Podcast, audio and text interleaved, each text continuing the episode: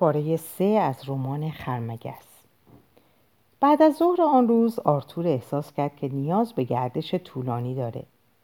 اساسش رو به یکی از همشاگردان خود سپرد و پای پیاده آزم لکورن گردید. هوا ابری و مرتوب بود ولی انسان احساس سرما نمی‌کرد. هومه پست و هموار شهر از اونچه قبلا دیده بود زیباتر مینمود.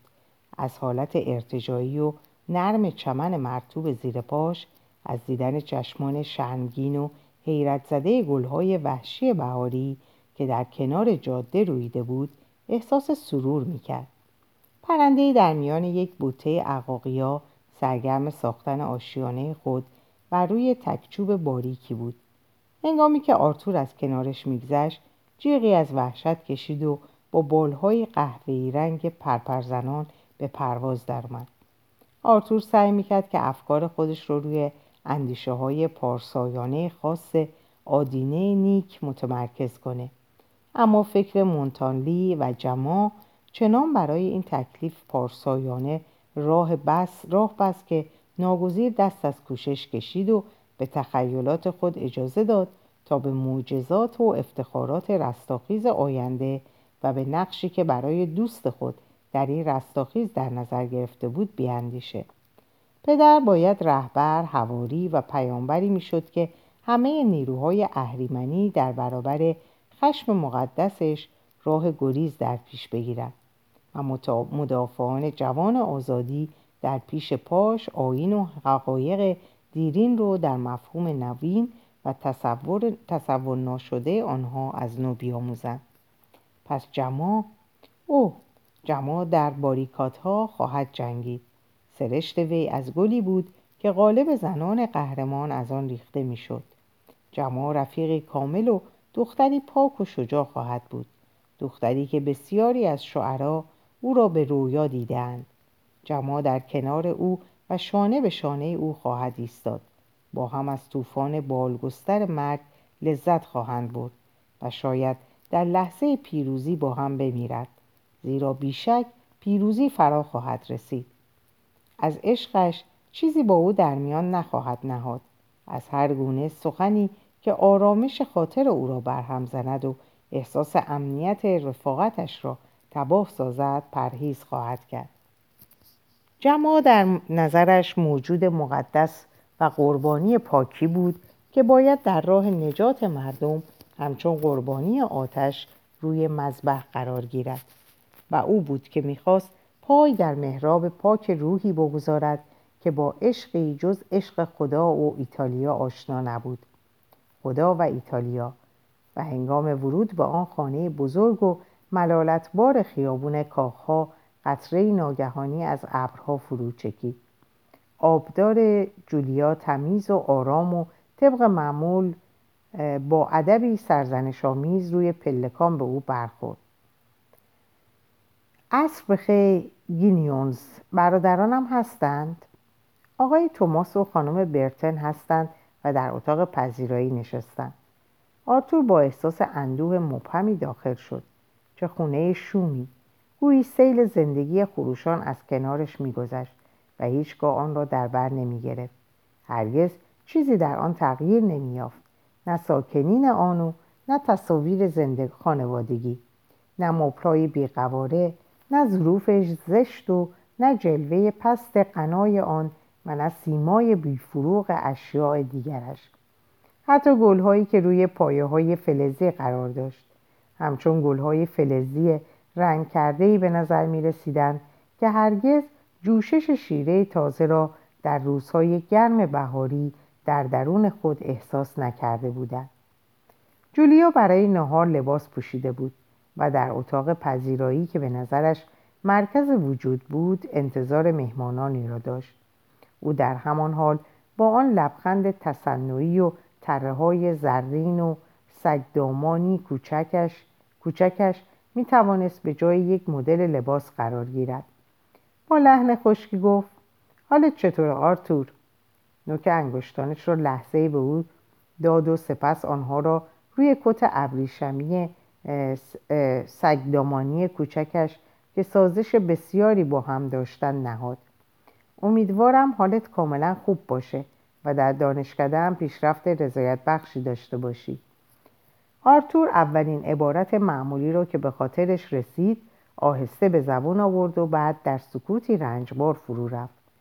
ورود جیمز با منتهای وقارش در حالی که یک نماینده پیر و خودگیر سرویس کشتیرانی همراهیش مینمود وضع رو بهتر نکرد. ولی هنگامی که گیبونز آماده, بود، آماده بودن شام رو اعلام داشت آرتور نفسی به راحتی کشید و از جا برخاست. جولیا برای غذا نخواهم آمد. اگر اجازه بدی به اتاقم میرم. توماس گفت پسر جون تو در پرهیزداری افراط می‌کنی. اطمینان دارم که خودت رو بیمار خواهی کرد. آه نه شب بخیر. آرتور خادمه ای را در کریدور دید و از او خواست که ساعت شش صبح فردا بیدارش کنه. سینیورینو به کلیسا میرند. آری امشب به خیر ترزا. به اتاقش داخل شد. این اتاق قبلا تعلق به مادرش داشت و شاهنشین مقابل پنجره نیز در طی بیماری طولانی او به عنوان یک نمازخانه خصوصی مجهز گشته بود. در وسط محراب صلیب بزرگی با پایی سیاه قرار داشت. روبروی آن نیز چراغ رومی کوچکی آویزان بود. این اتاقی بود که در مادرش جهان را ودا گفت. تصویرش به دیوار کنار تخت نصب شده بود و گلدانی چینی که زمانی متعلق به او بود مملو از گلهای بنفشه, بنفشه محبوبش روی میز جای داشت. درست یک سال از مرگش میگذشت. اما هنوز خدمتکاران ایتالیایی وی را از یاد نبرده بودند. آرتور تصویر قاب شده ای را که به دقت پیچیده شده بود از جامدان خود بیرون آورد. یک تصویر سیاه قلم از مونتانلی که همین چند روز پیش از روم رسیده بود. در لحظه ای که مشغول باز کردن این گنج گرانبها گردید خدمتکار مخصوص جولیا با یک سینی غذا داخل شد. این سینی غذا توسط آشپز پیر ایتالیایی که تا قبل از ورود بانوی جدید و سختگیر خدمت گلادیس را می‌کرد تهیه شده بود. آشپز هر گونه غذای لذیذی را که امکان داشت پسر ارباب دلبندش بدون نقص قوانین کلیسا از آن بخورد در سینی نهاده بود. آرتور از همه چیز جز قطعه نان امتنا ورزید و پیش خدمت خواهرزاده گینیونز که به تازگی از انگلستان وارد شده بود با تبسمی پرمعنا سینی را بیرون برد. این پیشخدمت نیز به اردوی پروتستان ها در اتاق خدمتکاران پیوسته بود. آرتور به شاهنشین رفت. در برابر صلیب به زانو درآمد و سعی کرد که ذهن خود را آرام و آماده دعا و اندیشه مذهبی گرداند. ولی اجرای آن را مشکل یافت. او همان گونه که توماس گفت بیش از حد پرهیزداری کرده بود و این پرهیزداری ها همچون شرابی قوی در مغزش تأثیر نموده بود. لرزش های خفیفی از هیجان در پشتش دوید و صلیب در برابر چشمانش میان مهی شناور گردید. فقط پس از عزاداری اورادی طولانی و تکراری بود که توانست تخیلات سرگردانش را متوجه راز کفاره گرداند. عاقبت خستگی جسمی محض بر تنش بر, بر تشنج تبالود اعصابش فائق آمد. رها از افکار در هم و پریشان بر بستر آرمید و با حالتی آسوده و آرام به خواب رفت. غرق در خواب بود که ضربه تند و شدیدی بر در نواخته شد. با خود اندیشید آه ترزا بیحال, بیحال قلتی زد. ضربه تکرار شد و او با تکانی شدید از جا برخاست. مردی به زبان ایتالیایی فریاد زد. سینیورینو سینیورینو شما را به خدا برخیزید. آرتور از بستر بیرون پرید و گفت چه خبره؟ کیه؟ من هستم. جان باتیستا برخیزید. زودتر به خاطر حضرت مریم. آرتور به سرعت لباس پوشید و در را باز کرد. همچنان که با نگرانی به چهره وحشت زده و رنگ پریده کالسکه‌ران خیره مینگریست. صدای گام ها و جرنگ جرنگ فلز در طول کریدور طنین افکند. ناگهان حقیقت را دریافت. با خونسردی پرسید به دنبال من؟ به دنبال شما. اوه سینیورینو عجله کنید. چیزی برای پنهان کردن دارید. ببینید آن را می‌توانم. چیزی برای پنهان کردن ندارم. برادرانم می‌دانند. اولین اونیفرم از پیش راهرو ظاهر شد. سینیور را خواسته بودند. همه ساکنین خانه بیدارند. افسوس چه بدبختی چه بدبختی وحشتناکی. آن هم روز آدینه نیک. ای مقدسین رحم کنید. جان باتیستا به گریه افتاد. آرتور چند قدمی پیش رفت و به انتظار جاندارم ها که با سر و صدا نزدیک می شدند ایستاد. گروه لرزانی از خدمتکاران در لباس نامرتبی که با عجله پوشیده بودند ژاندارم ها را تعقیب می کردند. پس از آنکه سربازان آرتور را احاطه کردند آقا و بانوی خانوم خانه از پی این دسته عجیب فرا رسیدند. آقا لباس خانه به تن داشت و کفش راحتی به پا کرده بود. بانو نیز لباس بلندی در بر کرده و موهایش را در کاغذ فل پیچیده بود. از دیدن آن قیافه های عجیب این عبارت به سرعت از ذهن آرتور گذشت. بیشک موج دیگری در پیش است. این زوجها به سوی کشتی می آید این هم یک جفت حیوان بسیار عجیب. خندهاش را به سبب احساس نابجای آن فرو خورد. اکنون وقت آن بود که به افکار ارزنده تری بپردازد. زیر لب دو و چشمانش را گرداند و تا دیگران نوسان کاغذهای فرجولیا را به ارتکاب حرکتی جلف بر نینگیزد آقای برتن به افسر ژاندارم نزدیک شد. آقای برتن به افسر ژاندارم نزدیک شد و گفت لطفا بفرمایید. ببینم معنی این ورود به قهر به یک منزل شخصی چیست. باید به اطلاعتان برسانم. چنانچه توضیح کافی از جانب شما به من داده نشود خود را ناگزیر از شکایت به سفیر انگلستان می‌بینم. افسر فرمانی مبنی بر بازداشت آرتور برتن دانشجوی فلسفه بیرون کشید. آن را به دست جیمز داد و با خشونت گفت فکر می کنم این را به عنوان یک توضیح کافی یک توضیح کافی بپذیرید. سفیر انگلستان هم محققا به همین طریق و به سردی افزود اگر خواستار توضیح بیشتری هستید بهتر از شخصا آن را از رئیس پلیس بخواهید جولیا نامه را از دست شوهرش رو بود. نگاهی بر آن انداخت و سپس به سبک بانوی متجدد و خشمگین آن را به سوی آرتور پرت کرد و فریاد زد این تویی که خانواده را ننگین ساخته ای کاری کرده ای که هر بی سر و پایی در شهر با دهان باز و چشمان خیره مثل اینکه به نمایشی رفته است. آنان را تماشا کند. با همه آن پارسایی مشتری زندان از آب درآمدی. این همان چیزی است که ما از یک از پسر یک زن کاتولیک می توانستیم انتظار داشته باشیم. افسر سخنش را قطع کرد و گفت خانم با یک فرد بازداشت شده نباید به زبان بیگانه صحبت کنید ولی این اعتراض, اعتراض مشکل می توانست از میان سیل داد و فریاد جولیا که به زبان انگلیسی ادا می شد به گوش رسد. درست همان چیزی که می توانستیم انتظارش را داشته باشیم. پس این بود همه آنچه که در زیر آن روزداری و دعا و اندیشه های پارسایانه پنهان گشته بود. فکر می کردم همه آنها چنین پایانی خواهد داشت. دکتر وارن یک بار جولیا را تشبیه به سالادی کرده بود که آشپز همه یک, همه یک شیشه سرکه را در اون خالی کرده باشد. آرتور از آهنگ صدای تند و تیز او دندانهایش را برهم فشرد و بی اختیار به یاد آن تشابه افتاد. این گونه صحبت ها بیفایده است. احتیاجی نیست که به خاطر چیزی ناگوار در حراس باشید. همه خواهند دانست که شما کاملا بیگناهید. آقایان فکر می کنم بخواهید اساسیم را بازرسی کنید. چیزی ندارم که پنهان کنم. انگامی که ژاندارما اتاق را زیر رو می کردند و کشوها و جعبه ها را بیرون می کشیدند آرتور با اندکی هیجان و التهاب بر لبه تخت به انتظار نشسته بود. اما به هیچ وجه ناراحت به نظر نمی رسید این کاوش مستربش نکرده بود. او همیشه نامه را که ممکن بود سبب به مخاطره افتادن کسی شود می سوزانید.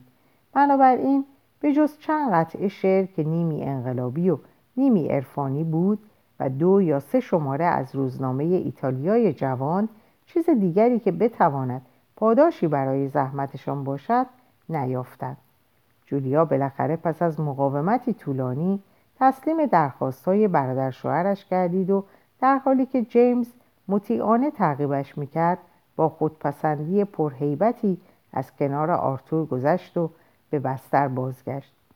وقتی که آنان اتاق را ترک گفتند توماس که در همه این احوال در طول اتاق بالا و پایین می‌رفت و سعی می‌کرد خود را خونسرد نشان دهد به افسر نزدیک شد و از او اجازه خواست تا با آرتور صحبت کند. پس از آنکه افسر با حرکت سر اجازه داد به سوی آرتور رفت و با صدای نسبتا گرفته ای شروع به صحبت کرد. گوش کن حادثه ناخوشایندی است. من از آن بسیار متاسفم.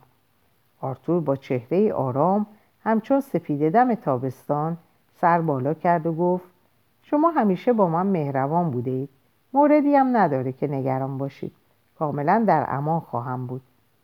توماس سیبیل خود را به شدت کشید و قفلتا پرسید نگاه کن آرتور آیا این کار ارتباطی با پول دارد؟ چون اگر اینطور است من ارتباط با پول عجب نه چه ارتباطی می‌تواند؟ پس بعضی کارهای سیاسی احمقانه است. اینطور حدس می‌زدم اینطور حدس می‌زدم. بسیار خوب شجاع باش. به صحبتهایی هم که جولیا کرد توجه نکن. او فقط بدزبان است.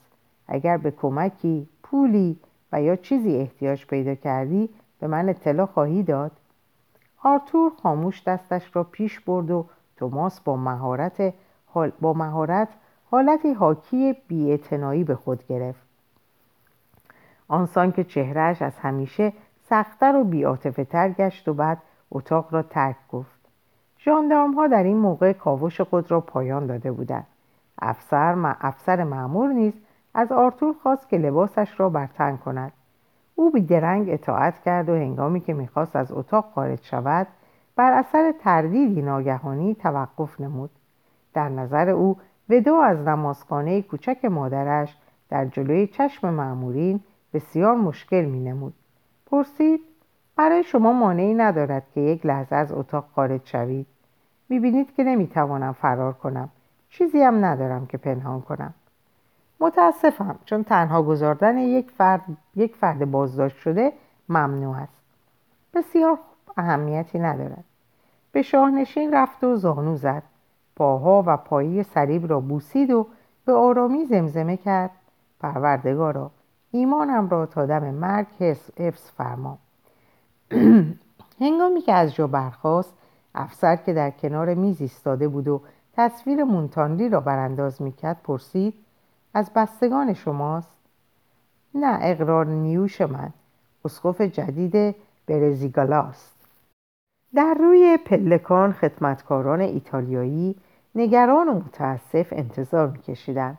آنان همه آرتور را به خاطر خود وی و مادرش دوست می. همه به گردش حلقه زدند و با اندوهی فراوان بر دستا و لباس او بوسه زدند جان باتیستا در کناری ایستاده بود و اشک از سیبیل های سپیدش فرو می چکید. هیچ یک از برتنها, برتنها برای ودا با او بیرون نیامدند. رفتار سرد آنان جلوه بیشتری به مهربانی و همدردی خدمتکاران می‌داد. آرتور نزدیک بود هنگام فشردن دستایی که به جانبش دراز بود از پای درآید خدا حافظ جان باتیستا. کوچولوها را از جانب من ببوس. خدا حافظ ترزا. برای من دعا کنید. همه شما خدا نگهدار شما. خدا نگهدار. خدا نگهدار. شتابان از پلکان پایین آمد و به سوی در خروجی رفت. لحظه ای بعد فقط گروهی از مردان خاموش و زنان اشکبار بر آستانه در ایستاده بودند و کالاسکه را که دور می‌شد مینگریستند. آرتور به یک دژ عظیم قرون وسطایی که در دهانه بندر قرار داشت برده شده بود. وی زندگی در زندان را نسبتا قابل تحمل یافت. سلولش به شکلی ناگوار مرتوب و تاریک بود اما او در قصری واقع در ویابورا پرورش یافته بود و هوای خفه موش و بوی تعفن برایش تازگی نداشت. غذا نیز بد و غیر کافی بود ولی جیمز به زودی کسب اجازه کرد تا کلیه وسایل زندگی را برایش بفرستد. او را در سلول مجرد نگاه داشته بودند و هرچند مراقب زندانبان مراقبت زندانبانان را به دقت به دقتی که انتظار داشت ندید باز در کسب هر گونه اطلاعی از علت بازداشت خود با شکست روبرو گردید. مغازه وضع آرامی که افکارش هنگام ورود به دژ داشت تغییر نکرده بود. چون اجازه مطالعه کتاب نداشت. وقتش را به دعا و اندیشه های پرهیزکارانه میگذراند و بدون هیچ ناشکیبایی و نگرانی انتظار سیر حوادث بیشتری را می‌کشید. یک روز سربازی در سلولش را گشود و او را فرا خواند. لطفا از این راه. پس از پرسیدن دو یا سه سال که در جواب آنها پاسخی جز صحبت صحبت قدقن است دریافت نکرد ناگزیر تسلیم این امر چاره ناپذیر گردید و به دنبال سرباز از حیاتهای تو در تو راهروها و پلکانهایی که همه آنها کم و بیش بوی نامی دادند گذشت و به اتاق وسیع و روشنی داخل گردید. در این اتاق سه نفر با اونیفرم نظامی پشت میزی بزرگ که روپوشی به رنگ سبز داشته و انباشته از کاغذ بود نشسته بودند و بیحال و بیهدف گفتگو می‌کردند. با ورود او هر سه قیافه خشک و رسمی به خود گرفتند و مسنترینشان که آدم خودسازی به نظر, به نظر می رسید و ریش طرفین گونه, خ... طرفین گونه خاکستری و اونیفرم سرهنگی داشت با انگشت به یک صندلی که در سمت دیگر میز قرار داشت اشاره کرد و به بازجویی مقدماتی پرداخت. آرتور انتظار داشت که با تهدید و بدرفتاری و دشنام روبرو شود. بنابراین خود را آماده ساخته بود تا با متانت و شکیبایی پاسخ دهد. اما کاملا معیوس گردید. سرهنگ بسیار خوش سرد و رسمی ولی با ادب بود. سوالات معمول از قبیل نام سن ملیت شغل مطرح گردید و پاسخ داده شد. پاسخها نیز با توالی و یک نواق روی کاغذ آمد. چیزی نمانده بود حوصلهاش به سر آید که سرهنگ پرسید خب آقای برتن درباره ایتالیای جوان چه می‌دانید؟ می‌دانم جمعیتی است که روزنامه‌ای در مارسی به چاپ میرساند و آن را در ایتالیا توضیح می کند با این هدف که مردم را به قیام و بیرون راندن ارتش اتریش از کشور برانگیزد. فکر می کنم روزنامهش را خوانده باشید. بله به آن علاقه مندم. وقتی که آن را میخواندید توجه داشتید که مرتکب یک عمل غیرقانونی می‌شوید؟ مسلما. نسخه هایی را که در اتاقتان پیدا شده است از کجا به دست آوردید؟ این را نمی‌توانم به شما بگویم. آقای برتن در اینجا نباید بگویید نمی‌توانم بگویم. شما موظف هستید که به سوالات من پاسخ دهید. بسیار خوب. اگر به نمی‌توانم بگویم معترضید می‌گویم نخواهم گفت. سرهنگ اظهار داشت اگر به خود اجازه دهید که چنین عبارتی را به کار برید از آن متاسف خواهید شد. و چون آرتور خاموش ماند ادامه داد به علاوه باید به شما بگویم قرائنی به دست ما رسیده است که ثابت می کند ارتباط شما با این جمعیت بسیار نزدیکتر از مطالعه صرف یک نشریه ممنوعه است. به سود شماست که صریحا اعتراف کنید. حقیقت به هر حال آشکار می گردد و شما خواهید دید که در حجاب تجاهل و انکار رفتن, به رفتن بی سمر است. من تمایلی به در حجاب رفتن ندارم. شما چه چیزی را می خواهید بدانید؟ اولا چگونه شما که یک نفر بیگانه هستید درگیر مسائلی از این قبیل شدید؟ درباره این موضوع فکر کردم. هرچه به دستم رسید خواندم و از آنها نتیجه گیری نمودم. چه کسی مشوق شما در پیوستن به این جمعیت بود؟ هیچ کس تمایل شخصیم بود. سرهنگ با خشونت گفت شما مرا دست انداخته اید. ظاهرا شکیباییش به پایان می رسید کسی شخصا نمی تواند داخل در جمعیتی گردد. میل ورود به آن را با چه کسی در میان نهادید؟ سکوت. لطفا ممکن است پاسخ مرا بدهید؟ تا زمانی که سوالات شما از این گونه باشد نه. آرتور با ترشویی صحبت می‌کرد. رفته رفته تحریک عصبی عجیبی بر وی مستولی می‌شد. تا کنون دریافته بود که بازداشت های زیادی در لکهورن و پیزا انجام گرفته است. اگرچه هنوز از وسعت این مصیبت آگاهی نداشت مغازا تا آن اندازه شنیده بود که به خاطر امنیت جماع و دوستان دیگرش دچار هیجان و نگرانی شود. عدم تصنعی افسران حمله و دفاع ملالت آور سوالات قافلگیر و پاسخهای تفرآمیز او را خسته و درمانده ساخت. صدای پای ناموزون نگهبان که بیرون از اتاق به جلو و عقب می‌رفت به طرز ناهنجاری در گوشش تنین میافکند و سرهنگ پس از مبادله چند کلمه دیگر پرسید ضمنا آخرین باری که جوانی بولا را ملاقات کردید چه موقع بود؟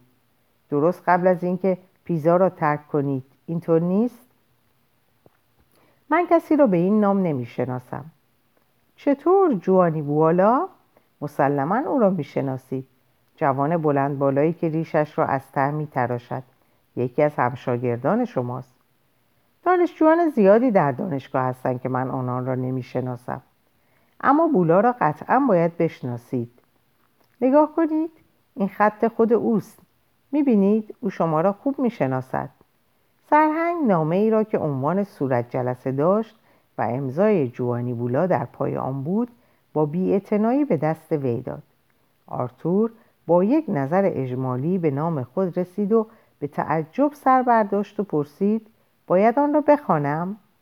بله بایستی بخوانید. مربوط به شماست. در حالی که افسران خاموش نشسته بودند و چهرهش را مینگریستند شروع به خواندن نامه کرد. این مدرک ظاهرا شامل گواهی هایی در پاسخ یک رشته سوال بود. بولا نیز از قرار معلوم بازداشت شده بود. اولین گواهی خصوصیات ثابتی بر طبق معمول داشت. به دنبال آن شرح کوتاهی پیرامون ارتباط بولا با جمعیت نشریه غیرقانونی در لیک و جلسات دانشجویان درج گردیده بود. سپس به این مطلب رسید. در میان کسانی که به ما پیوستند جوان انگلیسی به نام آرتور بر آرتور برتن دیده می‌شد که عضو یک خانواده ثروتمند و صاحب کشتی بود. خون به چهره آرتور دوید. بولا او را لو داده بود. بولایی که وظیفه سنگین یک گرداننده را بر عهده داشت. بولایی که جما را از دین به در برده و بولایی که به جما عشق میورزید.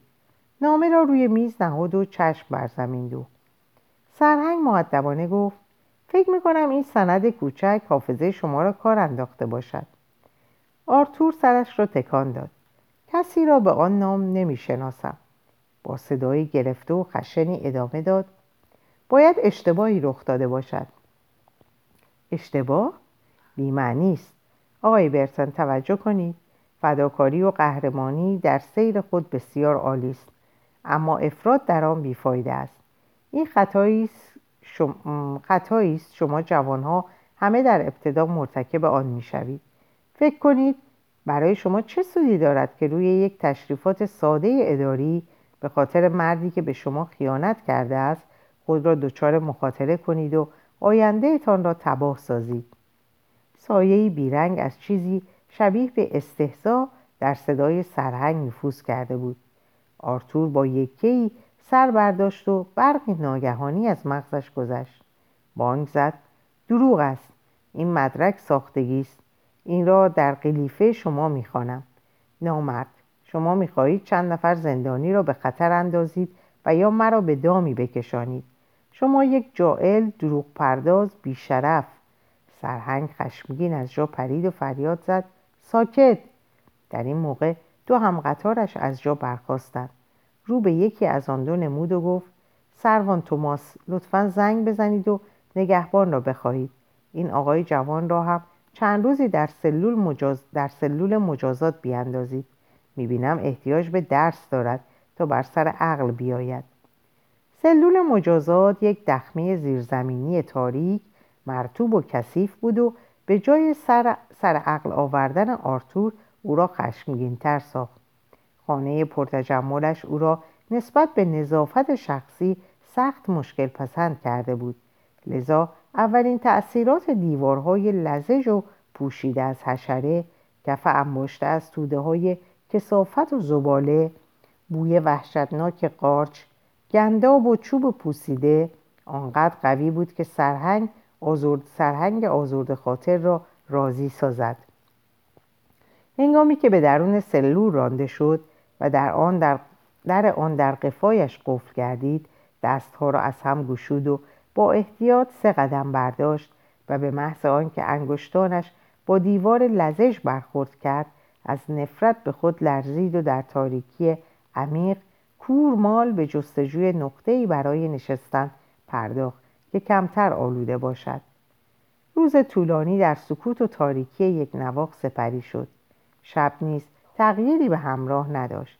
به تدریج در این خلای محض و فقدان هر گونه تأثیر خارجی حساب زمان از کفش خارج گشت و صبح روز بعد هنگامی که کلیدی در قفل درگردانده شد و موشهای وحشت زده جیغکشان به سرعت از کنارش گریختند با حراس ناگهانی از جا پرید.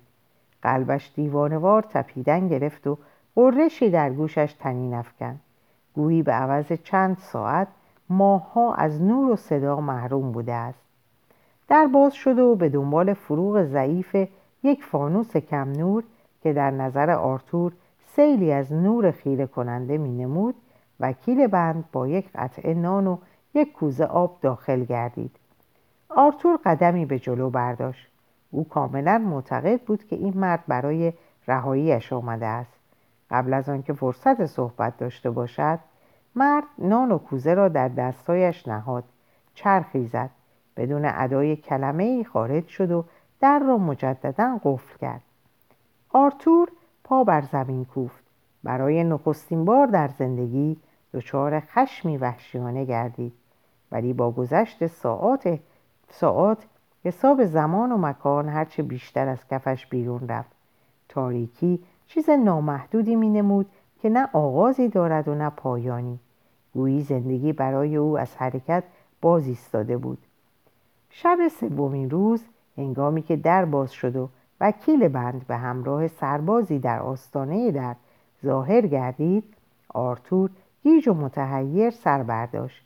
چشمانش را از نوری که بدان عادت نداشت پوشاند و از اینکه نمی‌دانست چند ساعت و یا چند هفته در این گور به سر برده است دچار سرگردانی مبهمی گردید صدای خشک و تصنعی وکیل بند برخاست. لطفا از این راه. آرتور از جا برخاست و بی اراده مانند یک مست با ناپایداری عجیبی تلوترو خوران پیش رفت. از کوشش وکیل بند در کمک به او برای بالا رفتن از پلکان باریک و پرشیبی که به حیات منتهی میگردید ناراحت شد. ولی به محض آنکه پا بر آخرین پله نهاد سرش چنان بر دوار افتاد و تلو تلو خورد که اگر وکیل بند شانه اش را نگرفته بود به عقب سقوط می‌کرد. صدای بشاشی گفت مهم نیست. اکنون به حال خواهد آمد. اغلب آنان وقتی که به هوای آزاد میآیند همینطور ضعف می‌کنند. پس از آنکه مشتی آب بر صورتش پاشیده شد نومیدانه کوشید تا نفس بکشد. به نظر می رسید که تاریکی با سر و صدا از برابر دیدگانش فرو می افتاد و قطع قطعه می گشت. ناگاه با هوشیاری کامل از جا برخاست. دست وکیل بند را کنار زد و کریدور و پلکان را با های نسبتا استواری پیمود. لحظه در مقابل یک در توقف کردند. سپس در باز شد و قبل از آنکه بداند به کجا میبرندش خود را در اتاق بازجویی بسیار روشن یافت و با شگفتی به میز و نامه ها و افسرانی که در جای سابق خود نشسته بودند خیره گشت. سرهنگ گفت آه آقای برتن امیدوارم اکنون با آسودگی بیشتری بتوانیم صحبت کنیم. حالا سلول تاریک چگونه است؟ آنقدرها هم مانند سالن پذیرایی برادرتان مجلل نیست. اینطور نیست؟ ها؟ آرتور چشمانش را متوجه چهره متبسم سرهنگ کرد. هوس جنونآمیزی وجودش را فرا گرفت. می‌خواست روی این مرد خودسازی که خودسازی که دو طرف گونهش موی خاکستری داشت بپرد و گلویش را با دندان پاره پاره کند. محتملا چنین حالتی در سیمایش دیده می‌شد. زیرا سرهنگ بیدرنگ با لحن کاملا دیگری افسود آقای برتن بنشینید و قدری آب بنوشید. به هیجان آمده اید آرتور گیلاس آبی را که به سویش دراز شده بود کنار زد. دستهایش را به میز تکیه داد. پیشانی را روی یک دست نهاد و کوشید تا افکار خود را متمرکز سازد. سرهنگ به دقت او را پایید و با چشمانی مجذوب متوجه دستها و لبهای لرزان موهای خیس و نگاه خیره و بیفروغی که حاکی از یک خستگی جسمی و تشتت اعصاب بود شد. پس از چند دقیقه گفت خب آقای برته از همانجا که قطع کردیم شروع می کنیم و چون ناراحتی های میان ما به وجود آمده بود قبلا باید بگویم که من به نوبه خود نظری جز اقماز نسبت به شما ندارم. شما اگر روش درست و عاقلانه ای در پیش گیرید اطمینان میدم که در رفتار با شما هیچ گونه خشونت غیر ضروری به کار نخواهد رفت. چه کار می‌خواهید بکنم؟ لحن صحبت آرتور تند و عبوس بود و با لحن طبیعیش مغایرت داشت. تنها می‌خواهم که صریحا با صداقت و شرافتمندی هرچه را که درباره این جمعیت و هواخواهانش می‌دانید به ما بگویید. قبل از همه بگویید که از چه وقت بورا را میشناختید. هرگز او را در عمر خود ندیده ام و هیچ گونه اطلاعی هم دربارهش ندارم. راستی بسیار خوب. لحظه بعد به این موضوع برمیگردیم. فکر می‌کنم مرد جوانی را به نام کارلوبینی میش بشناسید. هرگز نام چنین شخصی را نشنیدم بسیار عجیب است فرانچسکو نری چطور؟ این اسم را هم هرگز نشنیدم اما این نامه به خط شما و خطاب به اوست نگاه کنید آرتور نظری سرسری به نامه افکند و آن را کنار زد این نامه را می‌شناسید؟ نه انکار می‌کنید که نامه به خط شماست؟ چیزی را انکار نمی کنم. هیچ آن را به خاطر ندارم. شاید این یکی را به خاطر داشته باشید. نامه دیگری به دست وی داده شد. آن را در پاییز به یکی از همکلاسانش نوشته بود. نه. و نه آن کسی را که این نامه خطاب به اوست و نه آن کس را. حافظه شما بسیار ضعیف است. این نقصی است که همیشه از آن رنج بردم عجب ولی من چند روز پیش از یک استاد دانشگاه شنیدم که نه تنها هیچ گونه نقصی برایتان قائل نبود بلکه شما را هوشیار هم می‌دانست. شما بیشک هوشیاری را با مقیاس پلیسی میسنجید اما استادان دانشگاه آن را به مفهوم دیگری به کار می‌برند. در صدای آرتور آهنگ خشمی افزون شونده به وضوح شنیده می‌شد. او بر اثر گرسنگی بوی تعفن و بیخوابی جسما خسته بود. تک تک استخوانهایش درد می‌کرد. صدای سرهنگ بر اعصاب تهیید شدهش سوهان می‌کشید و سبب می‌شد که دندانهایش با صدایی چون قلم لوح بر هم فشرده شود. سرهنگ به صندلیاش تکیه داد و با لحنی جدی گفت آقای برتن باز خود را فراموش کردید. بار دیگر به شما اختار می‌کنم که از این طرز صحبت سودی نخواهید بود. بیشک تا آن اندازه از سلول تاریک رنج برده اید که دیگر طالبش نباشید. من صریحا به شما می‌گویم که اگر در شکست اقدامات اقدامات ملایم ما اصرار ورزید دست به اقدامات شدیدی خواهیم زد. توجه کنید من دلیل دارم دلیل مثبت که بعضی از این جوانان در مخفیانه وارد کردن نشریات ممنوعه به این بندر دست داشتند و شما نیز با آنان در ارتباط بوده اید. اکنون آیا بدون هیچ گونه اجبار آنچه را که در این مورد می‌دانید به من خواهید گفت. آرتور سرش را بیشتر خم کرد. رفته رفته خشم حیوانی کور و بی احساس مانند یک موجود زنده در درونش به جنبش می آمد.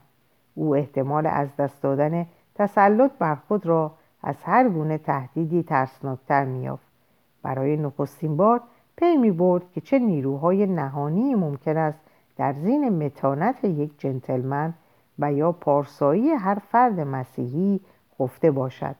او از خود نیز شدیدن می حراسید. سرهنگ گفت در انتظار, در انتظار پاسخ شما هستم. پاسخی ندارم که بدهم. از دادن پاسخ مطلقا خودداری می‌کنید. هیچگاه چیزی به شما نخواهم گفت. پس ناگزیر دستور می‌دهم که شما را به سلول مجازات برگردانند و تا موقعی که تغییر عقیده ندادید در آنجا خواهید ماند. اگر دردسر بیشتری هم فراهم کنید به زنجیرتان خواهم کشید. آرتور سر برداشت و در حالی که از سر تا پا میلرزید آهسته گفت هر کاری که مایلید بکنید. و اینکه آیا سفیر انگلستان این گونه هیلگری های شما را درباره یک فرد طبعه کشورش که خود از هر گونه جرمی مبرا می‌داند تحمل خواهد کرد یا نه به عهده خود اوست. آرتور را عاقبت به سلولش هدایت کردند. آنجا خود را به بستر انداخت و تا صبح فردا به خواب رفت. به زنجیر کشیده نشد و دیگر سلول تاریک و وحشتناک را ندید. اما خصومت میان او و سرهنگ با هر بازجویی ریشه عمیقتری میدوانید. طلب توفیق, کرد، توفیق کردنش از خدا در سلول برای سرکوبی امیال شیطانی خود و یا اینکه بتواند نیمی از شب را پیرامون صبر و شکیبایی مسیح بیاندیشد کاملا بیفایده بود ترگاه که او را به آن اتاق وسیع و خالی که میز روپوشداری داشت می آوردن از دیدن سیبیل های براغ سرهنگ باز گرفتار روح غیر مسیحی می گردید و به گفتن لطیفه های زننده و پاسخ های احانتامیز توسل می جست. هنوز یک ماه از اقامتش در زندان نمیگذشت که خشم دو جانبه به چنان اوجی رسیده بود که هیچ کدام نمی توانستند بدون از دست دادن تسلط بر خود به چهره دیگری نگاه کنند. فشار دائمی این محاربه کوچک رفته رفته بر اعصابش تأثیر شدیدی به جای می نهاد. با اطلاع از مراقبت دقیق آنان و به خاطر آوردن شایعاتی وحشت انگیز مبنی بر اینکه به برخی از زندانیان به منظور یادداشت هزیانهایشان مخفیانه بلادونا خورانده شده به تدریج از خوردن و خفتن به حراس افتاد. اگر هنگام شب موشی از کنارش میدوید از جا میپرید. سر و پایش را عرق سرد فرا می‌گرفت. از وحشت بر خود میلرزید و خیال می‌کرد که کسی در سلول پنهان شده است تا حرفایش را در خواب بشنود. ژاندارم ها ظاهرا میکوشیدند تا با نیرنگ از او اعتراف بگیرند و به وسیله آن بولا را به مخاطره اندازند ترسش از سقوط در دام به سبب هر قفلتی که بود چنان شدت داشت که به راستی خطر آن می‌رفت در یکی از بحرانهای عصبی عصبی محض مرتکب قفلتی گردد. نام بولا شب و روز در گوشش زنگ می‌زد. حتی در نمازهایش نیز نفوذ می‌کرد و به جای نام مریم به قهر راه خود را در میان دانه های تسبیح می اما بدتر از همه این بود که به نظر می رسید مذهب وی دنیای خارج با گذشت روزها از او دور می شد. با سماجتی تبالود به این جای پا, به این جای پا چسبیده بود و ساعاتی از روز را صرف دعا و اندیشه مذهبی می کرد. اما افکارش هرچه بیشتر متوجه بولا می گردید و دعاهایش کاملا شکل مکانیکی به خود می گرفت. بزرگترین تسلای او وکیل بند بود وی پیرمردی بود کوتاه کوتاه قد چاق و تاز که در ابتدا حداکثر کوشش خود را به کار برده بود تا قیافه خشکی به خود بگیرد اما به تدریج طبیعت نیکویی که از فرو رفتگی های سیمای فربهش سرک می‌کشید بر وظیفه شناسی اداریش پیروز گردید و از آن پس به کار رساندن پیام زندانیان از سلولی به سلول دیگر پرداخت. در یکی از بعد از ظهرهای ماه مه با چنان چهره دژم و درهمی وارد سلول گردید که آرتور با تعجب در او خیره شد. متعجبانه گفت عجب انریکو امروز تو را چه می شود؟ انریکو با خشونت گفت هیچ. و به طرف بستر رفت و قالیچه ای را که متعلق به آرتور بود از زیر آن برداشت با اساسه من چه کار داری؟ باید به سلول دیگر بروم نه آزاد می‌شوی آزاد؟ چه امروز؟ به کلی؟ انریکو آرتور, آرتور بر اثر هیجان بازوی پیرمرد را سخت چسبید ولی از خشمگینی بازویش را رها ساخت اندیکو چه اتفاقی برات افتاده چرا جواب نمیدی؟ همه ما آزاد شدیم. پاسخ فقط قرقری تحقیرآمیز بود. آرتور باز متبسم بازوی او را گرفت. ببین از اخم کردن به من فایده ای نمی‌بری. چون آزرد خاطر نمی‌شوم. می‌خواهم درباره دیگران هم اطلاع پیدا کنم. اندیکو ناگهان پیراهنی را که تا می‌کرد زمین گذاشت و قرقر کنان گفت کدام دیگران؟ گمان نمی کنم منظورت بولا باشد. البته بولا و بقیه. انریکو تو را چه می شود؟ بسیار خوب. وقتی که رفیقش او را لو می دهد احتمال ندارد که به این زودی آزادش کنند. جوانک بیچاره. اوف. انریکو پیراهن را دوباره با نفرت برداشت. چشمان آرتور از وحشت فراخ گردید او را لو دادند یک رفیق؟ آه چقدر وحشتناک است. اندیکو رویش را به سرعت برگردان پس تو نبودی؟ من؟ مگه دیوونه شدی مرد؟ من؟ خب در هر صورت دیروز در بازجویی به او اینطور گفتن اگر کار تو نباشه بسیار خوشحال می شوم. چون همیشه فکر می کردم که تو جوان بسیار شریفی هستی از این راه انریکو قدم در کریدور گذاشت و آرتور او را دنبال کرد پرتویی در مغز آشفتهاش درخشیدن گرفت به بولا گفتند که من او را لو دادم.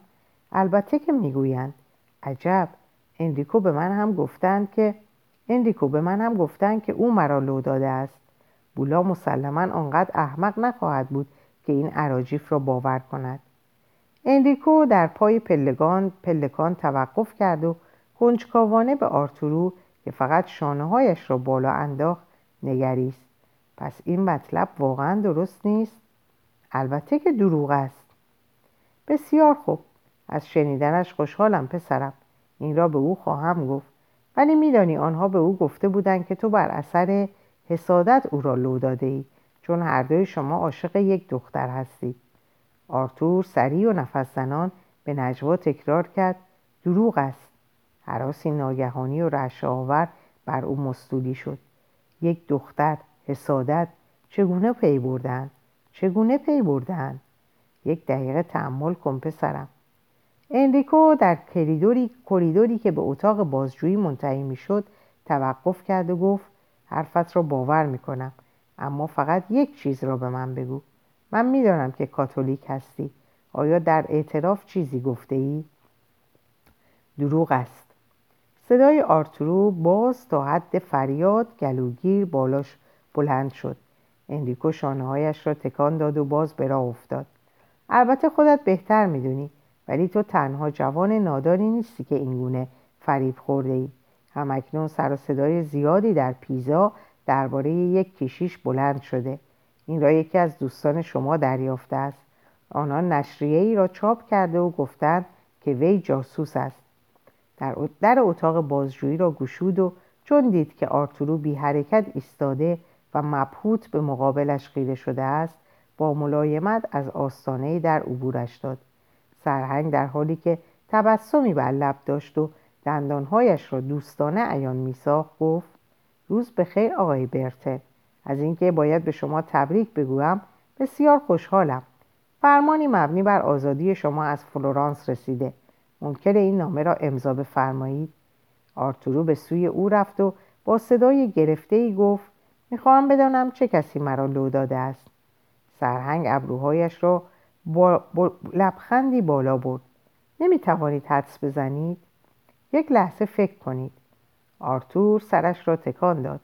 سرهنگ دستایش را با تعجبی معدبانه از هم گشود. نمی‌توانید حدس بزنید؟ راستی؟ عجب. این خود شما بودید آقای برتن. چه کس دیگری می‌تواند از کارهای خصوصی عشقی شما اطلاع پیدا کند. آرتور خاموش رو برگردان به دیوار یک صلیب بزرگ چوبی آویزان بود. چشمانش به آرامی متوجه چهره روی صلیب گردید.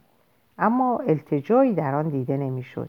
فقط از دیدن این خدای سست و حلیم به بحت فرو رفته بود. این خدایی که بر سر کشیش فاش, بر سر کشیش فاش کننده اعتراف او سائقه نباریده بود. سرهنگ با ملایمت گفت لطفا ممکن است رسید کاغذهایتان را امضا کنید.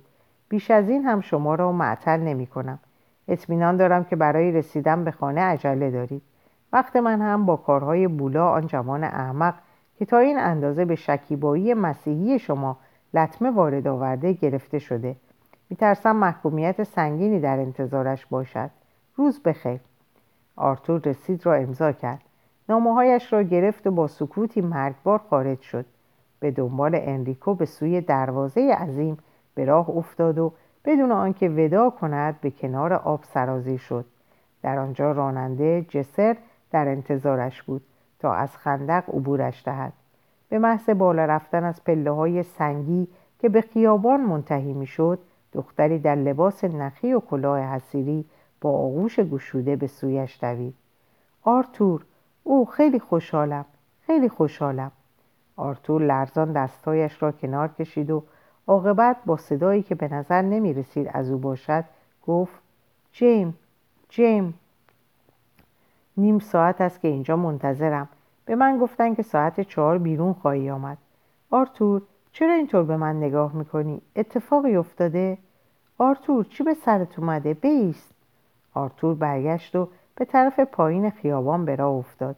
گویی وجود او, فراموش... وجود او را فراموش کرده بود. جماعه که از رفتار او وحشت زده شده بود از پیش دوید و بازویش را گرفت. آرتور. آرتور ایستاد و حیران در او نگریست. جماع دستش را به زیر بازوی او لغزاند و باز خاموش به راه افتاد. جماع به نرمی شروع کرد. گوش کن عزیزم تو نباید تا این حد از این موضوع نکبتبار آشفته شی. می‌دونم که تحملش برات بسیار سخته ولی همه کس آن را می‌فهمد. آرتور با همان لحن افسرده پرسید کدام موضوع؟ منظورم نامه بولاست. چهره آرتور با از شنیدن این نام اندوهناک در هم کشیده شد.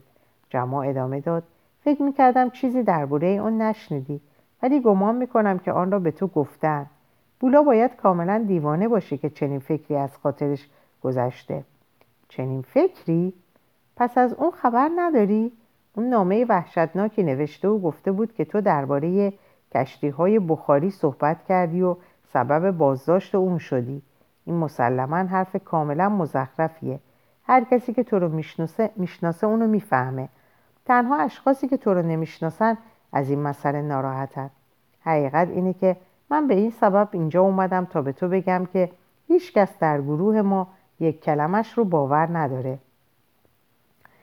جما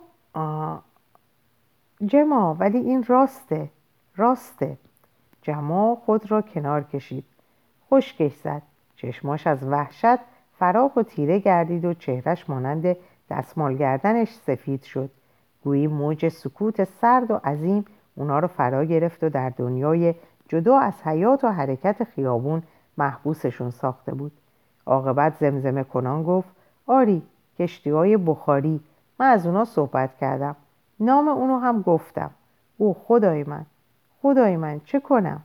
ناگهان به خود اومد و دریافت که جما با چهره ای که ترسی مرگبار از اون میبارید در کنارش ایستاده. آری بیشک او فکر می‌کرد که به اون نزدیکتر شد و با صدای بلند گفت جما متوجه نیستی. ولی جما با فریاد زننده خود را کنار کشید. دست به من نزن. آرتور با شدتی ناگهانی دست راست او را گرفت و گفت به خاطر خدا گوش کن. گناه از من نبود. ول کن. دستم و ول کن. لحظه بعد انگشتانش را از دست آرتور بیرون کشید و با دست باز برگونهش نواخت. غباری چشمان آرتور را فرا گرفت. تا مدتی چیزی جز سیمای معیوس و سفید جما و دست راست او که آن را به شدت بر دامن لباس نخیش میمالید نمی‌دید. سپس به هوش آمد. نگاهی به اطراف انداخت و دریافت که تنهاست. در اینجا به پایان این پاره می‌رسم. براتون اوقات خیلی خوبی رو آرزو می‌کنم و به خدا میسپارمتون. خدا نگهدارتون باشه.